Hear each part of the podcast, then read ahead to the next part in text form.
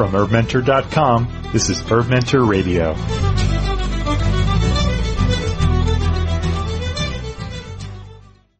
You are listening to Herb Mentor Radio on Herb Mentor dot com. I'm John Gallagher. My guest today is David Hoffman. David is author of seventeen herbal books on herbs and natural healing, including Holistic Herbal, a safe, practical guide to making and using herbal remedies, and the Herbal Handbook, a user's guide to medical herbalism.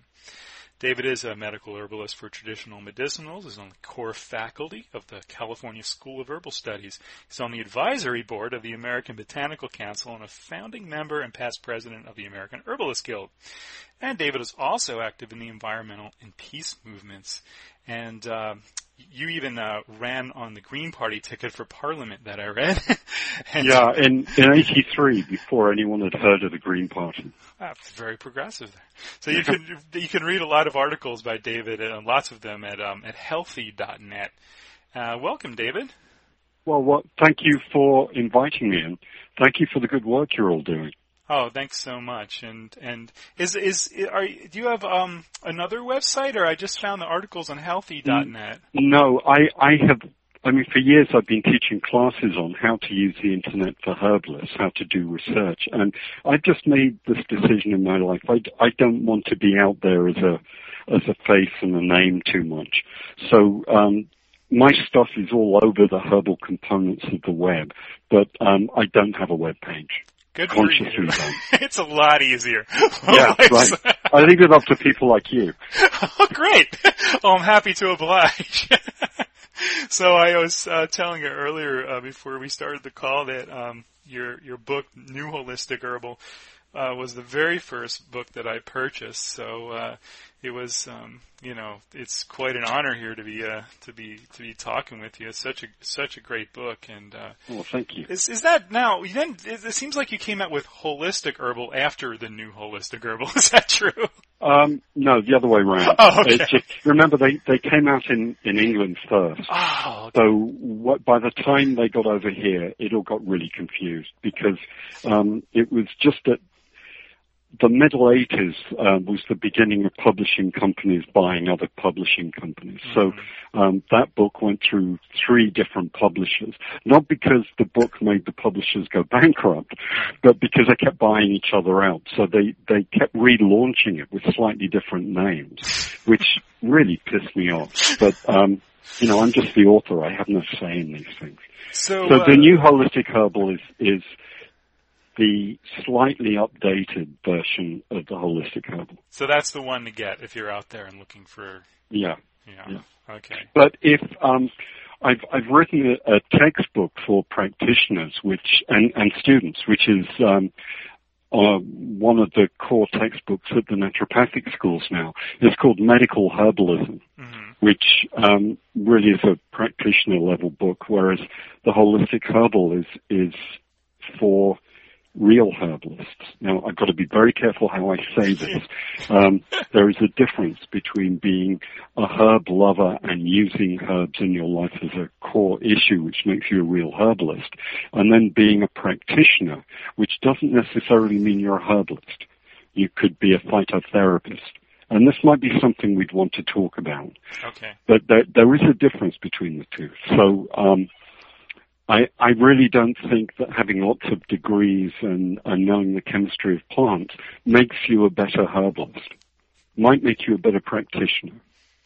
That's good. Thank you for that, Claire, because that's really on, on Herb Mentor, you know, what it's about. I mean, you know, I think the majority of us are people with families who uh, might have a little herb garden or go out and, and pick some things and, and, and turn them into home remedies for the common ailments.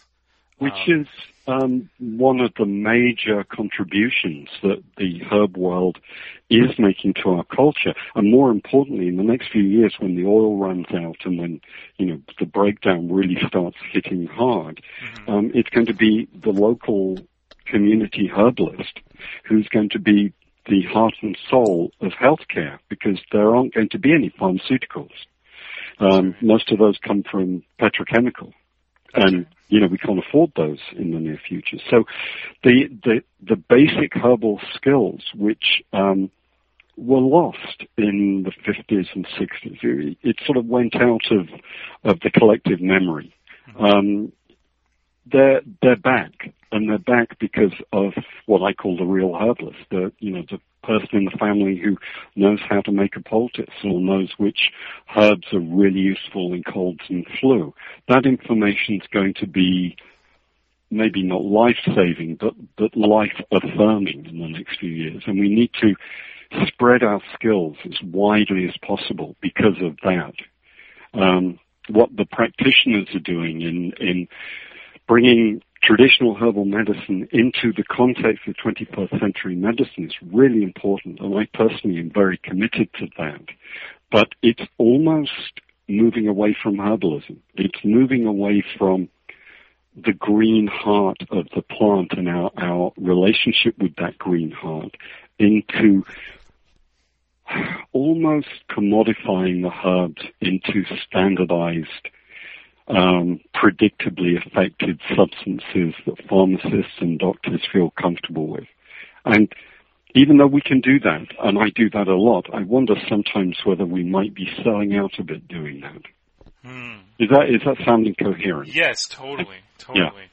And um, um, is that how you got when you started um, working with herbs? Is this something that you did when you were a, a much, you, you know, like a, from a, from a childhood or? Oh no, no, no, no, no, no. Um, you know, my father was a photographer. Mm. Um, uh, I, I he was the Beatles photographer of all things. Really. So, Um, I, I grew up in a very different world. You know, I was on tour with the Beatles and all, all that weirdness from the sixties. Well, I think um, this interview needs to take a dip. We're going to talk about the oh, Beatles. Oh, no, no, no, no, no. Just kidding. I, I won't go there. Won't okay, go there. Just kidding. But, um, you know, there, there was nothing green in my upbringing. Mm. Uh, my, um, I lived in London. Right. Um, I, I was, you know, doing science at school, mm-hmm. not not botany. I was just just on this path. I actually was thinking I was going to be a plastics chemist, of all things. Um, and then Flower Power hit in nineteen sixty-seven. It totally changed my life. And um, by the time I finished university in sort of seventy-three, I... a whole bunch of things changed in my head, and I realized the revolution had to happen one way or another. It didn't take the form I thought it was going to, but I realized that we had to get back to nature. We had to allow that embrace back into Western civilization. Otherwise, we were dead. Um, it's still a big issue. We need to do that. We need to do it very, very definitely. But in, in the process of that filtering through into my head through the craziness of, of the late sixties and early seventies, um, I found that, that my scientist in the back of my head was suddenly a herbalist in the back of my head. Mm. Totally surreal. I had no expectation or no aim to go in that direction. And my my heart connection I just discovered with plants, married with my my Chem- training in chemistry and and that sort of scientific analytical thinking. So I know about how to be embraced by a plant and think about its alkaloid-tannin interactions at the same time, which usually people are either one or the other of those extremes. Um, I, I can luckily do both. But I, I actually feel transformed and blessed by herbs getting me in the seventies. It was, you know, if I can become a herbalist with my background, anybody can. It, it, it wasn't from my parents. It wasn't from my culture. It wasn't from my education. It was from the herbs getting me. Um, there's a wonderful word that Hildegard of Bingen came up with. Mm-hmm. Um, you, you familiar with Hildegard? Yes. Yeah, all right, good. Um, the word was viriditas, and I better spell it because of my accent. It's B I R I D I T A S. And it, she totally made the word up, but it means the healing power of the divine in green things. Mm-hmm. And that's what got me. I, I, I was touched by that viriditas. Um, It didn't mean that, therefore, I had to become a herbal practitioner just because of, you know, my my scientific orientation. That's what happened. But to me, herbalism and the gift of herbalism is the experience of the embrace of nature. Mm. What we then do with that is a reflection of our personality. But that embrace is real. It can be felt. It can be very traumatic, but it's also very transforming. Okay. You know, telling telling my parents in the middle seventies that, oh, wow, I'm going to become a herbalist, they thought I'd lost it completely. Um, it's not a normal career path. Um, but when I'm, I'm sure a lot of the people listening to this will have will have had equivalent experiences. When when you get that connection with the plants, um, it never leaves, and it will give you a really hard time if you don't listen to it. So um, I dropped out, became a herbalist, made all sorts of really bad career choices, leading to the fact that I don't feel I've ever had a career. I've had a vocation, mm-hmm. or avocation, whatever the word would be.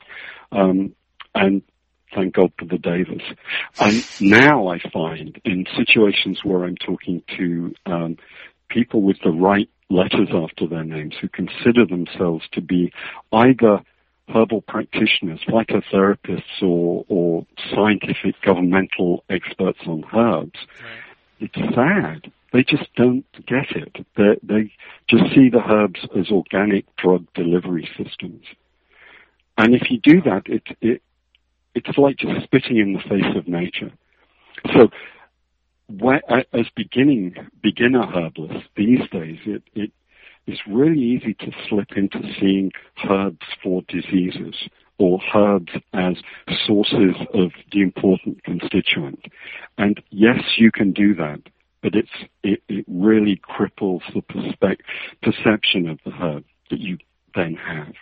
The chemistry is important. The disease treatments are totally important, but that isn't herbalism. That's just a very small part of it.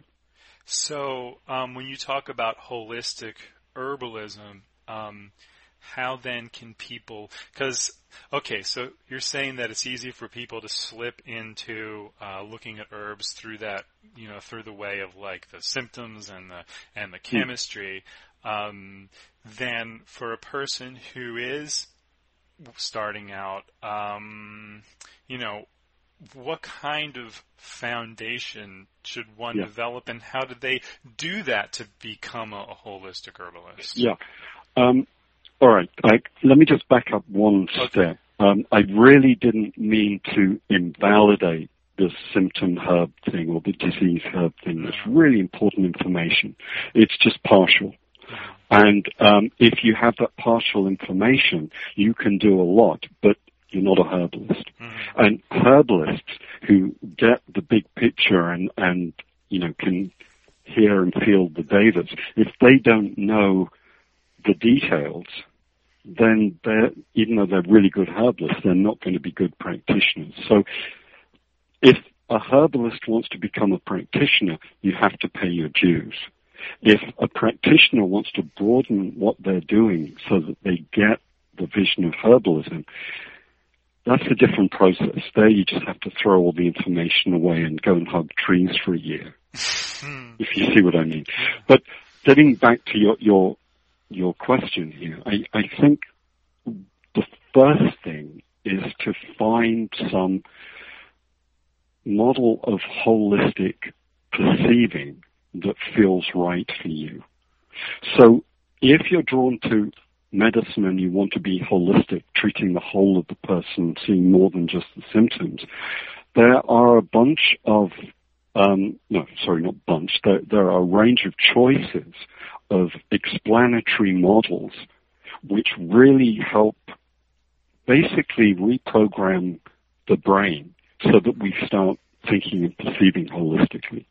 There's Chinese medicine, there's um, Ayurvedic medicine, but neither of those are paths that I took. Um, there is Western, in herbalism, eclectic medicine and physiomedical med- medicine.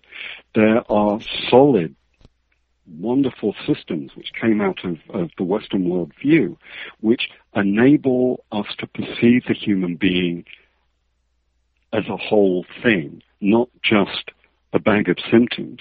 Mm. But in perceiving the whole person, there are ways in which you can interpret that in terms of what herbs may help them. And it's initially not simple. It's initially quite complex stuff. But there are a number of, of teachers of Western herbalism in this country which are really, um, what's the word I'm looking for? They're, they're blazing the way in, in, into twenty-first century Western holistic medicine. Mm-hmm. There is no twentieth century Western holistic medicine. Um, we need to create a model. And the model is, I can feel it in the air, but no one's written the book yet. Mm-hmm. Um, and it may be one of the people listening to this who writes the book. But um, when students get frustrated with, you know, Western anatomy and physiology and Western herbalism not being holistic enough from when they listen to their, their T C M friends. T C M is traditional Chinese med- medicine. Everything sounds incredibly holistic in, in what they do. That's because, partially because of the language they use, and Western medicine doesn't use that language. Um, I don't think Chinese medicine is more holistic than Western medicine. It's that practitioners are trained to perceive more holistically. And what, what we need to do in, in training herbalists and training, especially training nat- naturopaths, we need to be more holistic in the way we perceive the world, not simply in the way we interpret symptoms. Hmm. So, you know, the whole thing about physician heal thyself. Um, you can't be holistic with a patient unless your personal worldview and life has gone through the changes so that you can be holistic and transform your conditioning and your education and your lifestyle. Mm-hmm. And it it's asking a lot, but I think we have to ask it. Mm-hmm. We, we have to expect that from practitioners. At the moment, one of the things that's really pressing my buttons, um, I'm, I'm in California and I'm hearing a lot of green marketing, you know, changing consumption patterns to green consumption patterns. It really pisses me off because you can't save the planet by buying something. Even if it's green, if you're buying it, you're part of the commercial system, et cetera, et cetera, et cetera. We need to question everything we're doing and reframe our our questions, our answers, our opinions, our treatment protocols, our lifestyle choices in terms of an ecologically viable stance in the world. And um I can't give you easy one-liners on that. Um, it's mm-hmm. it's challenging stuff. Um, if, in purely herbal terms, if you look at the writings of, for example, Michael Moore, it's one example of someone who's doing what I consider to be holistic herbalism. You can't really turn to Michael's writings and say, all right, irritable bowel syndrome, what herb am I going to use? He's much more in-depth um, and holistic, sometimes very irritating, but why? Why not? Um, all of the, the good Western writers demand more of their readers than just doing what the writer says. The reader has to think and has to re-perceive what's going on. Mm-hmm. So I could just rant like this for hours, but I'm right, not going right, to. Right, right, right. So um, then on that, let's say, um, since you were just talking about that, um, where you're saying about, say, if someone has irritable bowel syndrome and they're yeah. looking for people to go, you know, beyond that, let's talk about an example here, because there were various people who did, um, uh, members on Herb Mentor who wrote in questions, for example.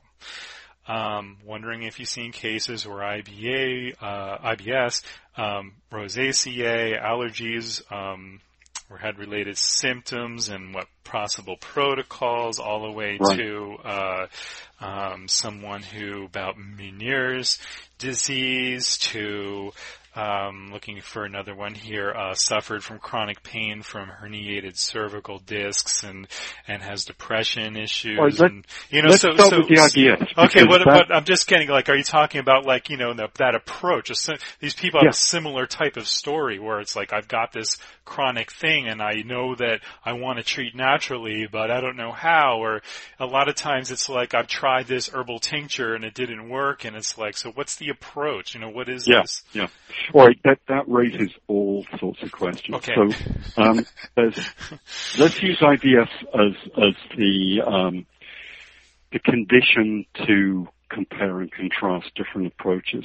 Mm-hmm. But before that, you just said, you quoted this person, um, I've tried all sorts of natural approaches.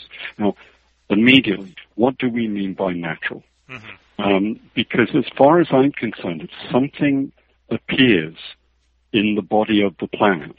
It's natural. The only thing that isn't natural, as far as I'm concerned, is plutonium. Uh, because it, the, and, and other isotopes the, the planet can't deal with. Because if we say that technology makes something unnatural, then you can't have a tincture. You can't have a bottle. You can't have a cup of tea. How, how does the heat mm-hmm. arrive? Do you, do you see what I'm getting yes, at? Yes, yes. Um, so it's not so much simplistic things about natural versus prescription drug, because actually sixty percent of current prescription drugs still derive one way or another from plants. Even, even if they're now made from petroleum, the inside came from a plant. What, what is important to me is not um, which particular marketplace it comes from, either the natural or the pharmacy. It's more, is the protocol being used one that is going to be affirming to life or one that is specifically symptom-specific? So there are some situations where I think, I got to back up. In the Hippocratic Oath, which I said the equivalent of when I graduated, the first or second line is first do no harm, mm-hmm. right? I think that sometimes the alleviation of symptomatic discomfort is something we essentially have to do because the pain, the symptom, whatever it is, might be doing harm. So I wouldn't personally ever go to a practitioner who told me they did not treat symptoms. Mm-hmm. Now, that's my personal choice, um, because, you know, why should people suffer? I want to alleviate suffering. Right. My my personal commitment is not to herbalism as a practitioner, but to the alleviation of suffering as a practitioner. Right. Um, so, but on the whole, the the prescription approach to alleviating symptoms can often be more problematic than the disease-causing symptom. So, you know, I want to avoid that. So if we use irritable bowel syndrome, which is what's called a functional problem as opposed to an organic problem, the, the herniated disc is an organic problem. It is, is physically there. You can see it. There's a rip or a herniation or something. In irritable bowel syndrome, um, you might find inflammation if you look carefully, but nothing's broken, nothing's missing, nothing's organically, physically wrong. There's no indication for surgery, no, none of that stuff. And that makes it very appropriate to be treated and alleviated with um, with herbal approaches. Now, herbal approaches are going to include nutrition. Has to. Um, I don't personally don't see a difference between a medicinal plant and um, a culinary edible plant. The only difference usually is one of taste. So um, I B S you can do purely nutritionally, though it's hard work. Nutrition plus herbs, it's very simple, very straightforward, usually. Um, oh, one last thing about that. When I say nutritional, I mean food. I don't mean supplements. Mm-hmm. Um, I'm, I'm really not a supplement person. So let's think about the I B S. If, if you looked um, in some of the phytotherapy books, the the books that um, are using herbs in the context of mainstream medicine, do a search on I B S, you'll find peppermint oil and maybe one or two other things. That's the epitome to me of what we shouldn't be doing. That is looking for a specific herb, in this case a herbal product, the peppermint oil, in an enteric-coated capsule, which is one that doesn't dissolve till it gets past the stomach, mm-hmm. so that you've got bioavailable peppermint oil where you need it, and you get good symptomatic control. Much safer than the drugs that are used for the same thing within the system, but that's not really holistic herbalism. That's green organic drug delivery systems. What I would do, well, there are a number of ways. You need to put the, the person's disease name in a context. That context needs to take into account the person's body type, the person's lifestyle, the person's diet, um, and that will often give you a good grasp of how to approach this. The I B S has not come out of nowhere. It's uh, a manifestation of, uh, using old language, dis-ease. Something isn't happy somewhere. Now, that can be psychological, it can be nutritional, and everything in between. So by looking at the person, sorry, let me rephrase that, looking at the person first um, and ignore the I B S, you, you get major insights from what their psychology is like, what their lifestyle is like. Some people's, some people are, are living lives that it, it's amazing they've only got I B S. You know, we're, our, our culture expects us to live in such an insane way. All right, so that, that's the first step. Then there needs to be some coherent interpretation of the symptom picture. You don't ignore the symptom picture. The symptom picture is the um, the clothing of the dis-ease, which is asking us to interpret it. So in in sort of eclectic physiomedical terms, um, you do a, a detailed analysis of what's going on, um, what swings they have between the different different extremes. Are they cramping? Are they having very loose stools? What are the issues in between? What triggers the swings? Um, well, et cetera, et cetera. And then the insights that come from that sort of analysis, you combine those with ready access to the eclectic materia medicas and some of the more modern writings from people like Michael, people like myself. Uh, Paul Bergner, for example, is doing wonderful stuff on this, um, though I'm not sure he's got a book out on this, but his website is just amazing for this stuff. Um, it's possible to find herbs that fit the pictures, that fit the patterns that you've been recognizing. Mm-hmm. And um, they may not be I B S herbs. It's not the point. You're not treating the I B S, you're treating the person. Mm-hmm. Um, now, that, that should be, have been a two-week intensive class right, to right. explain that. But the other way of doing it, you could do pulse diagnosis and work through a Chinese model of the interpretation of the signs and symptoms. Or you could use an Ayurvedic model. The point is there are lots of models.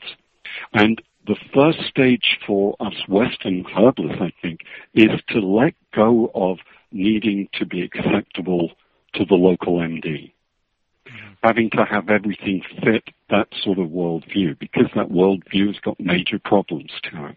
Mm-hmm. So it won't necessarily be a herb for a symptom or a herb for I B S. There are herbal approaches to the dis-ease, so we can move it back to ease, so the functional problem goes away. Okay. And and uh, so somebody is there. So if someone is, um, I, I I think if someone has some experience working with herbs, um, then they can navigate their way uh, through using some books like yours and others to to come to that, or or, or, or based on their experience and because they have feelings and relationship with herbs. A lot better to have a teacher. It really right. is, because this has the, even in T C M you, you really need teachers, um, because it, what sounds like, I mean, in the book I've done my best to articulate that model quite coherently, but it, it people don't fit models, and herbs don't fit models. The, the model, the algorithm of how you go about it is a guide. But You need experience to guide you through the guide. So um, people really need to make the most of, of teachers. And, so, um, and okay. Yeah. Well, in twenty, thirty years ago, there weren't, there were hardly any. There were three or four left from the old days. And um, I, I've been here twenty-four years now, and I, I'm just so impressed with how North American herbalism has not just been reborn, uh, but created anew. Not the old stuff come back. The old stuff came back and then flowered into something new. Mm-hmm. So we have um, Susan Weed type traditional herbalism. We have cutting edge um, medical herbalism, as is going on in the Tai Sophia school. Do you, do you know the place I mean? Yeah, Tai in, Sophia in Maryland. in Maryland. They do five element acupuncture, which is actually what I am. I'm a five element acupuncturist. Yeah, but they, they also do the sort of herbalism I'm talking about. Right, exactly. There's um, yeah. there's um, but that's not the only place you need to go to do it. So right. um, there's Rosemary Gladstar folk herbalism, which I think all Western herbalism, herbalists need to be at home in that stuff before they get clever. Because clever herbalism is always weaker than traditional herbalism. Oh. I, I just pissed off most of my friends by saying that. But unless we have that, that kitchen sink knowing about herbs in us, anything we try and get clever with, we miss the point. We end up blowing it the way the researchers keep blowing it when they're looking at herbs. Because the because the kitchen sink herbalism has uh, because it has nourishment and home at yeah. the core. Yeah, exactly, exactly. Which then the next step on that um, towards med- the medical herbalism is there is a complete understanding, even though you can't define it, of the concept of a tonic. Mm-hmm. And you go into Western medicine, there is no concept of the tonic. Um, other, they use the word, but there it's used to talk about muscle tone, and it means something very different. Mm-hmm. And the heart and soul of all the, the competent systems that I've looked at from different places of the world, they all have at their heart um, the understanding that certain herbs are nurturing tonic specifics for certain organs or certain um, body systems or even certain tissue types. And you build your prescription with the herbs for the disease, if you're going to use them, around a heart of the nurturing herbs for the place in the body that needs the support, mm-hmm. which is going to be the site of the pathology, if, if there is one, but also the site of impact of the pathology. And then insights which come from the body type and, and medical um, medical history of the person and, and their family. So tonics and toning um, is our core strength, and that's the one part of, of what we're now offering to mainstream medicine that they're totally rejecting, because in their paradigm that doesn't exist. So you can't do double blinds, because they can't conceive of what a tonic is. Aha. Uh-huh. I see. The controlling, oh, you know, the, the actual experimental procedures of, of controlling variables and all the statistics and stuff is dependent on large numbers of people being seen as being the same and averageable. And I don't think you can do that. Mm-hmm. You need to find the food that's right for that person. So you can't do statistically valid experimentation on tonics, because you're never going to find two hundred people who are going to respond the way we want to the same tonic. It's going to be different. Mm-hmm. And does that have to do with the fact that people have different relationships with different herbs? Is there... Oh, I don't know. I think that's part of it, but I think also it's a genetic issue. Okay. Um, you know, because we, we, even though I'm talking, I've been talking about viriditas and all of that, we're based on D N A. They're based on, the plants are based, based on D N A. And I totally embrace evolution as a reality. One of the reasons, if I can get that logical here. One of the reasons plants work as therapeutic substances is that we've all evolved together within the context of an ecological priority that moves environments towards stability, which in human terms means health. Mm-hmm. Um, so it makes total sense to me that herbs and food and human bodies fit and do it the right way, and we're going to be as healthy as we can be. That doesn't mean diseaseless, but as healthy as we can normally be most of the time. Um, so there are genetic issues, there are biochemical issues, and there are consciousness issues, and there are heart connection issues. I, something I think all herbalists have found is, is that eventually they find who their herbal allies are, um, who their friends are as herbs. Now, if, I remember talking to Rosemary Gladstar about this a while ago. I use skullcap a lot for all sorts of different things in different ways.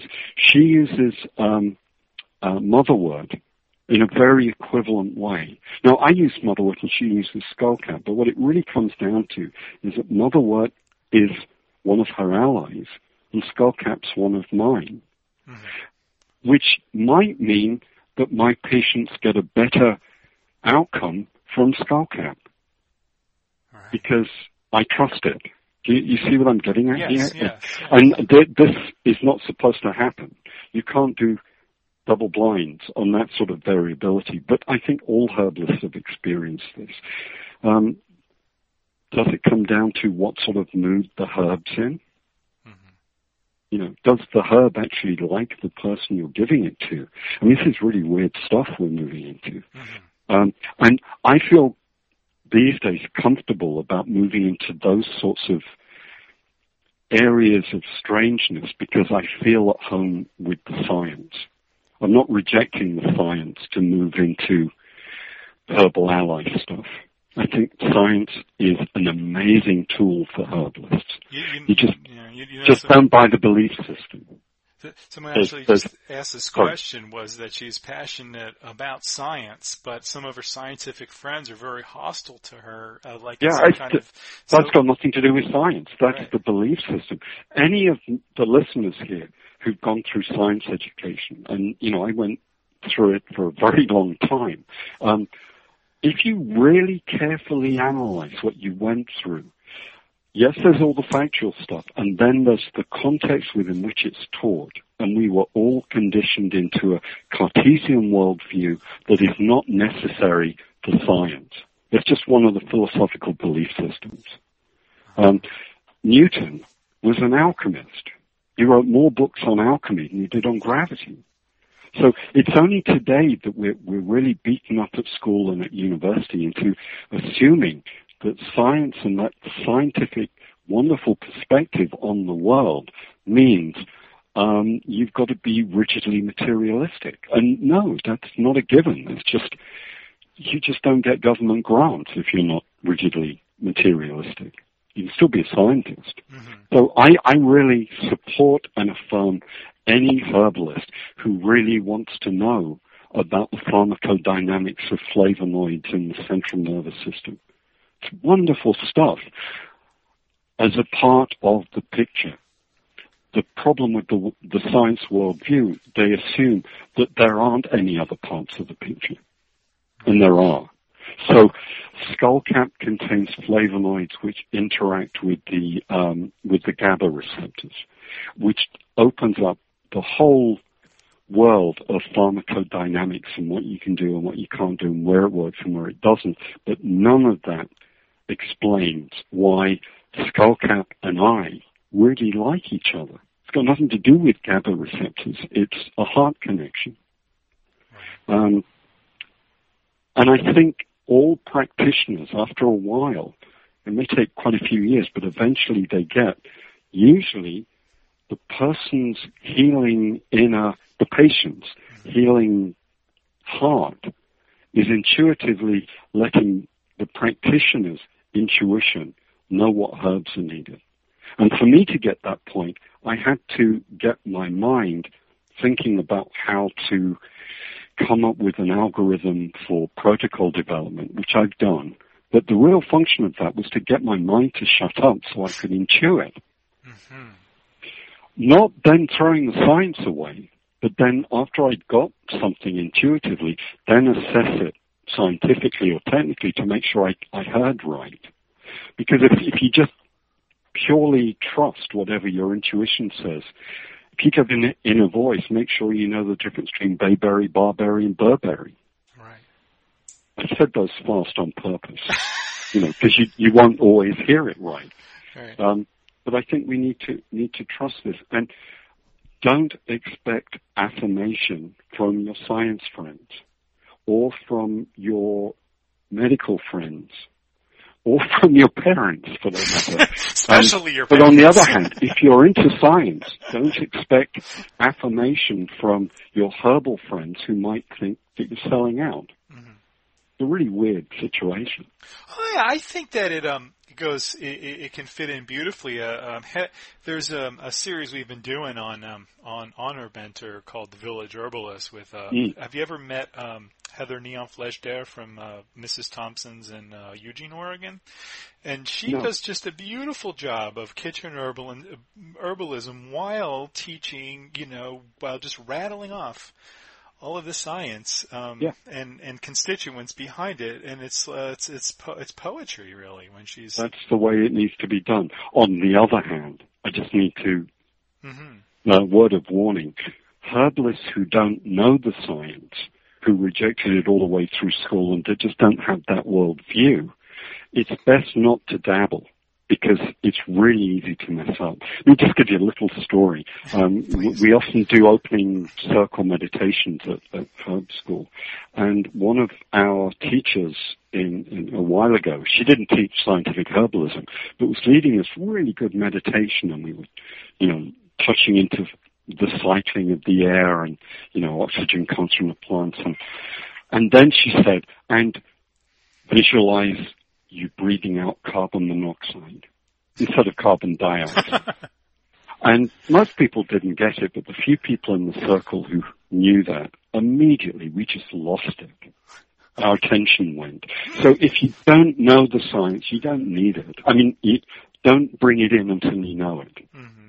Otherwise you make mistakes. Mm-hmm. And that's the best way to um, lose your science friends. You know, overwhelm them with your herbal knowledge, but don't try and get it into their language if you don't know their language. Good point. Because they'll win, if you see what I mean. I do. Not, not, not that it's a fight, but, you know, they'll just make fun of you. I've been there. You know. Yeah, I think I have as well. But, you know, it, it was amazing for me, though, even though I may not bring it up in conversation or whatever, when I, after taking a three-year apprenticeship in, in folk herbalism, uh, when I started acupuncture school, uh, I had to do all these science classes. And I was first, I was like, God, this block, like, oh, no, science classes and all that. Yeah. Because I had to do it for my prerequisites. But as I got into it, I just found, like, I had this new interest, like, I was soaking it up, and all of a sudden, yeah. uh, herbs were, cut, instead of herbs were coming in left and right, I'm like, oh, I see, you know, and, you know, believe it or not, I can, you know, look at uh, New Holistic Herbal the first time, and I was looking through, because at C-Talk, you go through herbs and different body systems and, mm. and everything, and, and when I took the class, I'm like, oh, that's what a lymphatic system is. Yeah, right. The, the trouble with, with science education is that most people doing it are really boring teachers. Yeah.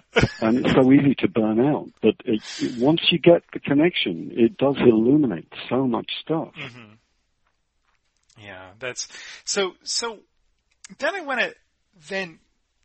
You know, because it's it's it's it's it seems like, you know, because we have such an intellectual scientific culture that mm. you can find this information, um, you know, you can read books and find out. But you said first and f- foremost, backing up to the natural world and nature, because um, I told you earlier I was in, in Wilderness Awareness School about twenty yeah. years, where we teach and people how to reconnect to the natural world through various native skills.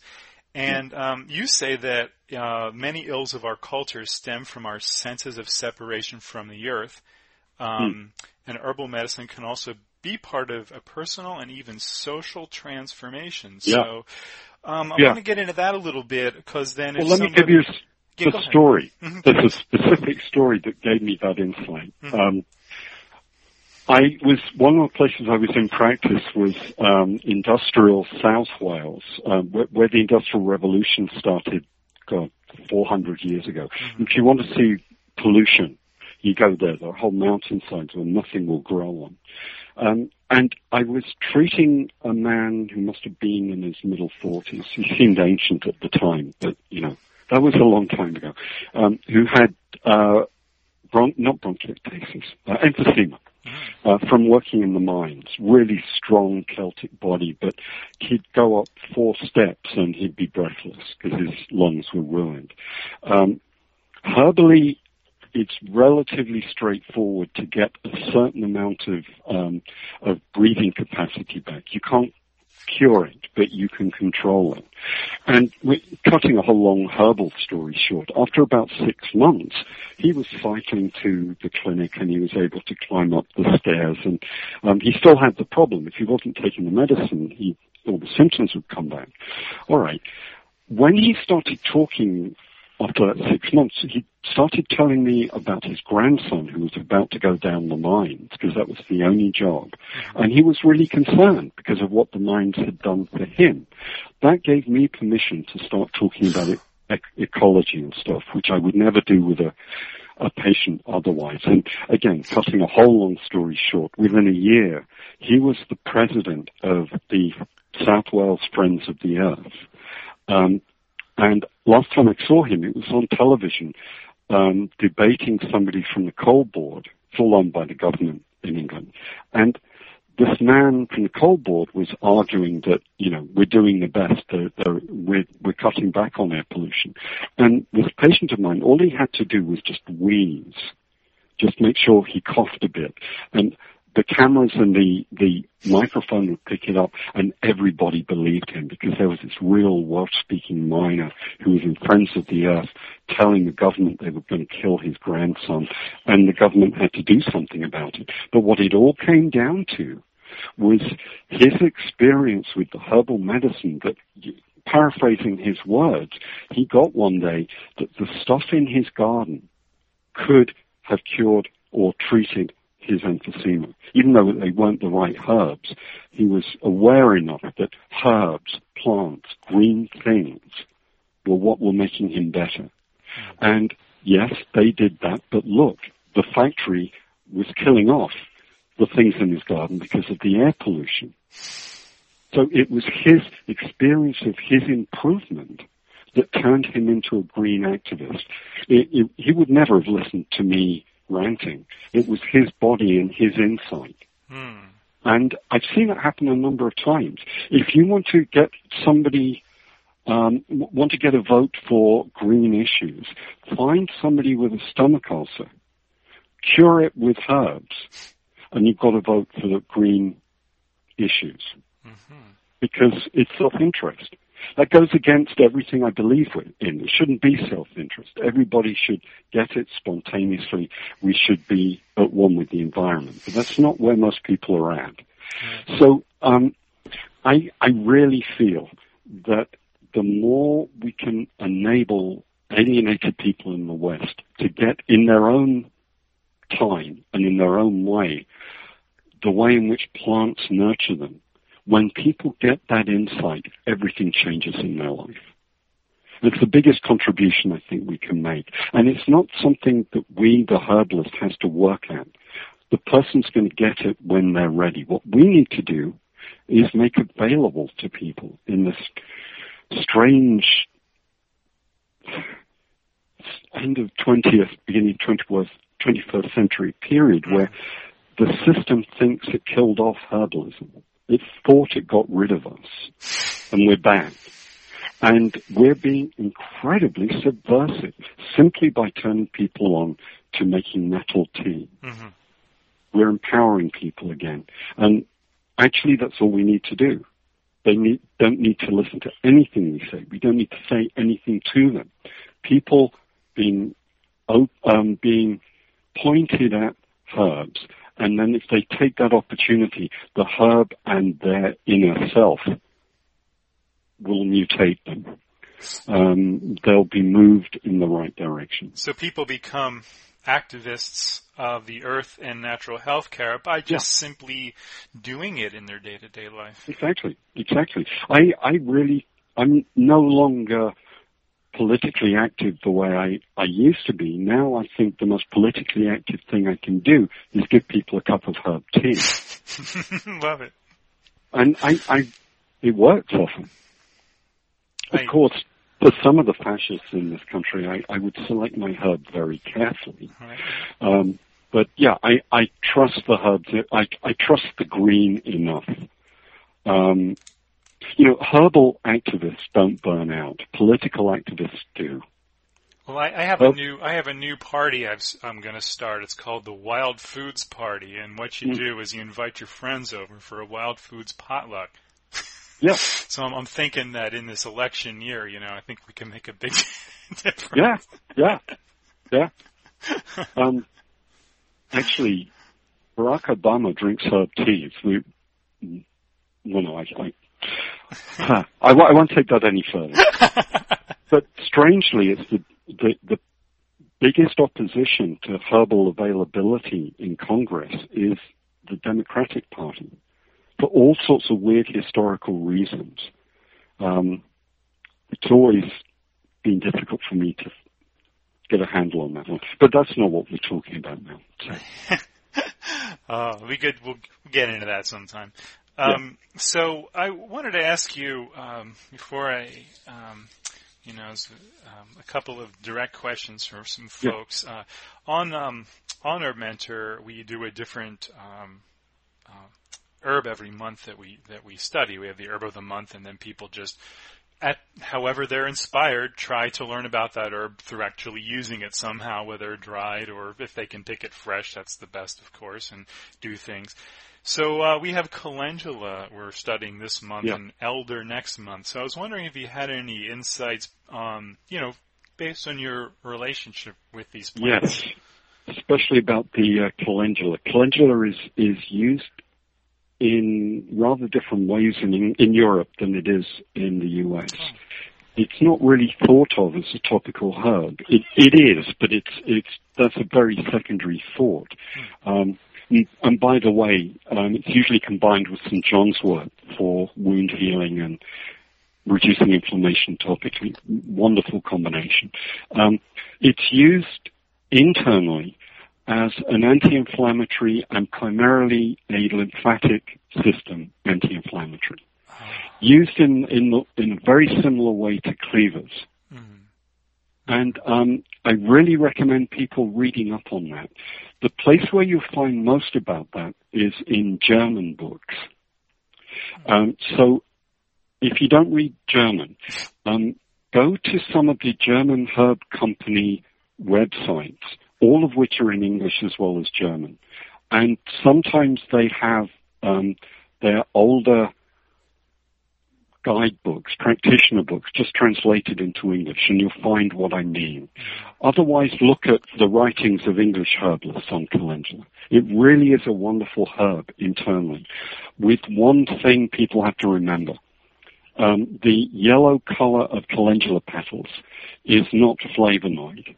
It's uh, related to um, of the curcumins and, and vitamin A, very big, long molecules, and it doesn't extract well in water. So if you look at the British Herbal Pharmacopoeia on calendula, it says you need ninety-five percent, sorry, ninety percent alcohol as the extraction vehicle, wow. which sort of makes no sense at all, unless you get that it's this weird chemical, because for petals, you know, twenty percent alcohol is going to extract normally everything. But I, I didn't believe this. And when I first started, I, I made extracts of calendula at different percentages of alcohol. And up until eighty percent, they all looked the same. Nice, pleasant calendula color. Once you get above eighty percent, there's chemically what's called a phase change. And it's like you suddenly get liquid sunlight. Hmm. It's, it's totally different. Um, just a, a really beautiful color, and it's because that those dyes don't come out, not dyes, sorry, those, those color molecules don't come out. Um, they just don't like water. So people should experiment. Don't don't just believe me or believe the Europeans, because on the whole, um, just because it's from Europe, you shouldn't believe it. You really, and just because it's from Germany, you shouldn't believe it. Uh, but in this case, I think, yes, um, there's, there's something in there. Um, I don't think calendula internally has much to offer as an antifungal or anti-yeast. Topically, it does. I think some of the claims I've seen made for uh, internal effects that way, I, I don't think the body makes the important constituents bioavailable enough internally. But topically, it's excellent. It's, it's like Saint John's wort. I really don't think it's much of an antiviral internally. But topically, it really is. Oh, I see. Yeah. Because we, we had great success with the top calendula topically with thrush when oh, our yeah. first child, and that was the only thing that yeah. worked. Yeah. Um, it's really, really good. You, it, but then don't extrapolate from that and think if you take this ninety percent tincture internally, you'd get internal equivalent clearance. It, it doesn't work that way. I see. Okay. So uh, what about... What about where the pharmacology comes in, you know, it's just bioavailability issues. You can't make the body do something it doesn't want to do. You can help the body do something it's struggling to do. But herbally, you can't make it go against its own grain. That's called toxicity. That's, hmm, that's, that's, very, that's, that's, I hadn't thought of it that way. Um, how about uh, elder? Elder, yeah. Um, In England, the elder tree is, all the old words imply the whole tree is a medicine chest. And actually, you can use every different part of it. I think other than the heartwood, I'm not sure of a use for that, but, you know, bark, leaves, um, flowers, and berries. But the berries, I've only used it in, used them in two ways. Well, one is, is for, um, making the best wine you can. Me make. Too! Elderberry wine is just outrageous. But apart from that, um, it really does seem to increase resistance to um, getting the flu. Mm. It really does seem to work. Um, I've seen it in people I've tried it with, and, and the research on it is really good. Can, can Otherwise, you use the wine for that? No, ah, I've always wondered probably, that. You know, you probably could, because the lectins would be in the wine, but the amount, that's a lot of wine. Yeah, yeah. You know, so, you wouldn't have the flu, but then you do, your liver wouldn't like it. So it's probably inappropriate. Um, but otherwise, the, the whole elder tree, um, I really recommend Missus Grieve as her entry on elder. If you use her usage things as sort of chapter headings, she really does cover what you can do with it. You can take it all a lot further than she covers it. But um, all the things that she claims for elder are totally legitimate. Oh, wow, great. Excellent. I always wondered that about the wine and, and, uh, and all. So, but a lot of people seem to just, you know, make remedies with the berries, tinctures. I mean, I was thinking people would take a tincture of the berries. Didn't seem that much different than the wine to me. Um, there may be a dosage difference. Yeah. Uh, and we, the lectins, which are the, supposedly the important constituents, as far as I remember, and if any of your people are, are chemists, they may say I'm immediately wrong, but I don't think the lectins would break down in fermentation. Mm-hmm. So they should still be in the wine. Mm-hmm. And then, um, um, so you're so, so people want to take it for anti-flu. They're taking it as a whole plant tincture. Well, no, no, it would be the berry tincture. The berry if they're tincture. Taking it as a preventive, preventive. I, um, if if it's a really deep-collared elderberry wine, they probably could get away with that. However, I have no idea whether this will work for the bird flu if that ever happens. Exactly. Because that's different issues. Whole different issue together. Um, so, you know, before we kind of wrap it up here, because we're nearing at that point and we'll be talking a while, and uh, yeah. um, I guess I'll just take um, – because I've kind of been weaving people's various questions into our – into what we taught, so most of them have actually been answered. Uh, and uh, and you've just naturally been knowing what to – you know, answering that. Um, but one person um, – just take, just to take one specific ailment uh, question – and wants to know about shingles, and a person who gets it so bad she's unable to function. They'd love to be able to get help. So herbally, or like, how would this person approach helping her shingle? You say before people should have a teacher. Does this mean this person should find a practitioner? A N D, well, if, it, if it's bad, yes, um, because it, it depends where it is, and if it gets, if it's in any of the um, the cranial nerves. That needs to be watched really carefully because it can end up damaging eyesight and hearing. Mm-hmm. But if it's in the legs or the trunk, um, oh, it doesn't necessarily need um, a skilled diagnostician. But um, but still, they, you know, somebody who knows the issue should just just check. The older the person, the more difficult it is to get it back into abeyance. Mm. Um, the, the virus that causes shingles, most people carry with them all the time um, because of chickenpox. Um, so there, I'm not going to give you treatments. What I'm going to give you are some ideas which will be symptomatic relief. Mm-hmm. The treatment has to really has to be in the context of who that person is. And, and a full treatment is going to involve a practitioner who can follow up those issues. But the the very characteristic, really bad pain of shingles, um, there are two simple things which can cut it down dramatically. The first one um, is straight peppermint oil, totally undiluted. The strongest, purest peppermint oil you can find. Um, now, if if you can dab that on without the person screaming too much, um, that is a topical anesthetic to that sort of nerve pain. Hmm. The person won't believe it while you're putting it on because it hurts, but within a minute, it will numb. Um, well, not numb, but the, the, the pain deadens. You've still got the sensation. The only drawback with that is that everybody in the neighborhood knows that you've got peppermint oil on you. And, um, you know, it, it gets strong after a while. The other way um, doesn't involve that problem. It involves a slightly different problem. And this is using uh, what's called colloidal oatmeal. Do I need to spell that?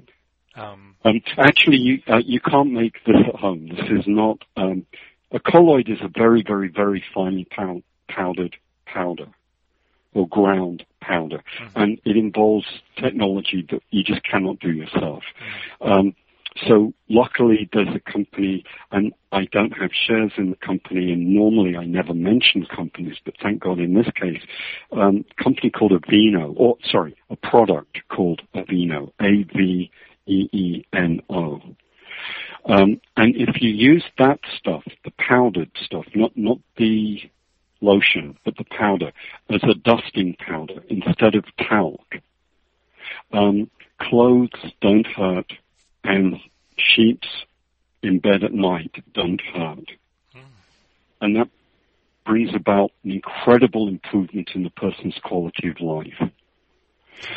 Beyond that, I don't want to say, because they're, they're not treatments for shingles. You have to treat the person because you can't kill shingles. You, you're not going to be able to get rid of the shingles. What you've got to do is persuade it to go back to sleep, so to speak. Right. And that involves dealing with the person's physiological stress, a whole bunch of issues. Uh, a very important herb there, actually, is oat. Um, oat tincture as the core nerve tonic is really crucial. Mm-hmm. But still, that's not a treatment for shingles. That, that's the tonic around which I would build the treatment. Okay. Okay. Well, and um, you, you, there was a question that you sent me uh, from somebody who'd heard me speak at Iowa um, about shingles. Yes. Um, and the, the local recipe. No, I never found out what was in it. Okay. Okay, I was going to ask you next because that was it. Yeah, no, because all the people died. Um, you know, I, I just locked into the last generation of people who knew this stuff. And just when I got to the point of trying to ask the details, they weren't around anymore. Oh. The core issue was that the man who knew the recipe, which had been handed down from generations, he hated hippies and he hated the English. And I was the competition. So English hippie herbalist. There was no way he was going to talk to me. So I had to find out the details second, third hand, and I couldn't get the details because one of the person, there were fifteen, sixteen things in the mixture, and I actually found the person who collected the herbs for him, and unfortunately she was one of these people who, you know, there are some people who plant that either the oak tree or there's grass, and they they can't see anything else. They just don't have the ability to tell the difference. And unfortunately, she was one of these people. Oh. And she would just go out with him, and he'd point at what she had to bend over and pick up. Mm. So while she's not the most, well, let me put it this another way, the Celts are the most sexiest people I've ever come across. So she was just doing the hard work for him and, and couldn't recognize anything other than this one herb she had to collect off a roof. And because there were only, there was only this one herb that grew on the roof, I could identify it, and it's this plant that's not in any of the medicine books called Biting Stone Crop. And it may well be that that has something going for it, but without knowing all the other constituents, I just don't want to say. Yeah, yeah that's that's interesting, how we, how we need to uh, keep the wisdom of our generations going so that things don't yeah. get lost like that again. Yeah. It, what happened in Wales sort of twenty, thirty years before I got there is now, well, maybe one hundred years before I got there, is now happening in the rainforest. The, the children of the people who know the stuff aren't interested. And it's sort of dying out because there's nobody to pass it on to. Oh, jeez. It's happening all over the world. Well, um, speaking of passing things on, um, you're doing work with California School of Herbal Studies, and that's where people oh, yeah. can study with you. I mean, do you do a lot of the teaching there?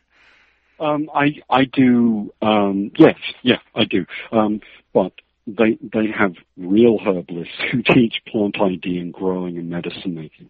I mean, nobody lets me teach medicine making anymore because we, we, we're doing this one class at a big thing in, the, in San Francisco. Uh, and I was co-teaching with Mindy Green, who some of your people might know about. She's, she's a really good aromatherapist and medicine maker.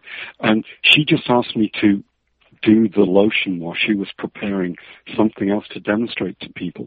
So I was talking and showing how you did it. I turned on the blender and I hadn't put the lid on. So I got covered in shit, and the first two rows were also covered. And it's all these San Francisco yuppies who were just not happy with what I'd done. All the hippies were at the back. So I'm, I don't teach medicine making. We've got wonderful medicine makers and wonderful plant I D people. I, I teach the, um, well, I co-teach the herbal therapeutics and then do a lot of their political, spiritual stuff with other people as well. I'm, I'm really glad that I'm not in my school. I, I have no interest in being a name, even though I am a name. You see what I mean? So, yeah, you um, can't avoid it. When you write seventeen, but what's the eighteenth well, book you're working that's, on? That's called paying the rent, you know. Right. Even though it didn't, that's a different issue. I, I don't think it's appropriate for there to be famous herbalists right, at right. this stage of the game. So, um, you know, I, I, up until this year, I've been doing a lot of traveling around the country, but I've come to the conclusion that, you know, it, we shouldn't be doing that. I, If people want to study, they should come to a place and be still. Um, or I should go to a place and be there for four months. Mm-hmm. Um, so th- there are lots of good teachers around now. So, but the best place to find me is going to be in Northern California. And um, um, I always recommend that people find the closest herb shop or natural health food store that might know of one in their area, yes. and it's always best to find somebody teaching near yeah. you. Totally. That works just about everywhere. Um, the, the only place I haven't been able to find local herbalists was some, I was in some weird place in North Dakota because of a plane issue. Um, and there weren't any herbalists anywhere near. But just about every other state, the first thing I do when I'm in somewhere new is go to a herb store and just hang out, look at the bulletin board. And, um, yeah, you'll find people. Right. And they, herbalists who are doing local classes know their limitations, and um, they will usually tell people which other teachers to go to for certain things. And because, well, I think after a basic training, it's up to the herbalist at the moment in this country to do classes with as many different teachers as possible. Mm-hmm. Um, don't become a follower. Mm-hmm. Um, be very broad. Yes, that's that's excellent advice. Go, you know, go go to the International Herb Symposium or the Herbalist Guild Conference whenever it happens. Like next year's is going to be. Oh no, this year's is in Washington. Yeah, you know, you know, it's it's literally um, that it's it's three blocks from my acupuncture clinic. Yeah, well, good. And I'll be there. there. There, you'll be able to see the difference between. And that, that this is just an observational thing, not a criticism. The difference between the naturopathic phytotherapists mm-hmm. and the more old-time herbalists who become modern. We, you know, the updating of the traditional stuff or the scientifically dumbing down of the traditional stuff.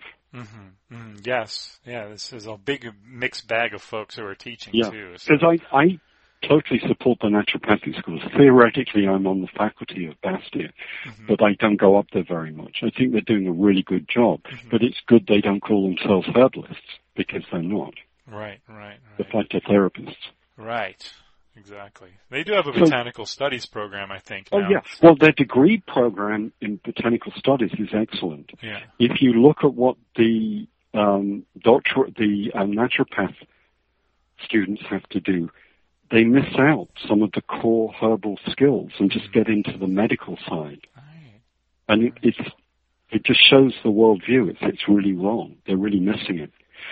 Oh, I think I might have to go. Well, it's that perfect timing because uh, that's right where we're at. And, um, and you know, I, I just can't uh, thank you enough. I know we could speak forever, but uh, we'll, we'll have to have you back sometime on here. Oh, and, and next time let's get really specific about something rather yeah. than... letting me around.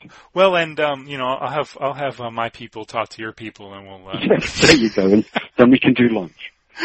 oh, David, that David, was a joke. David Hoffman, it's been an honor, and thanks so much. All right. Bye bye. Bye bye.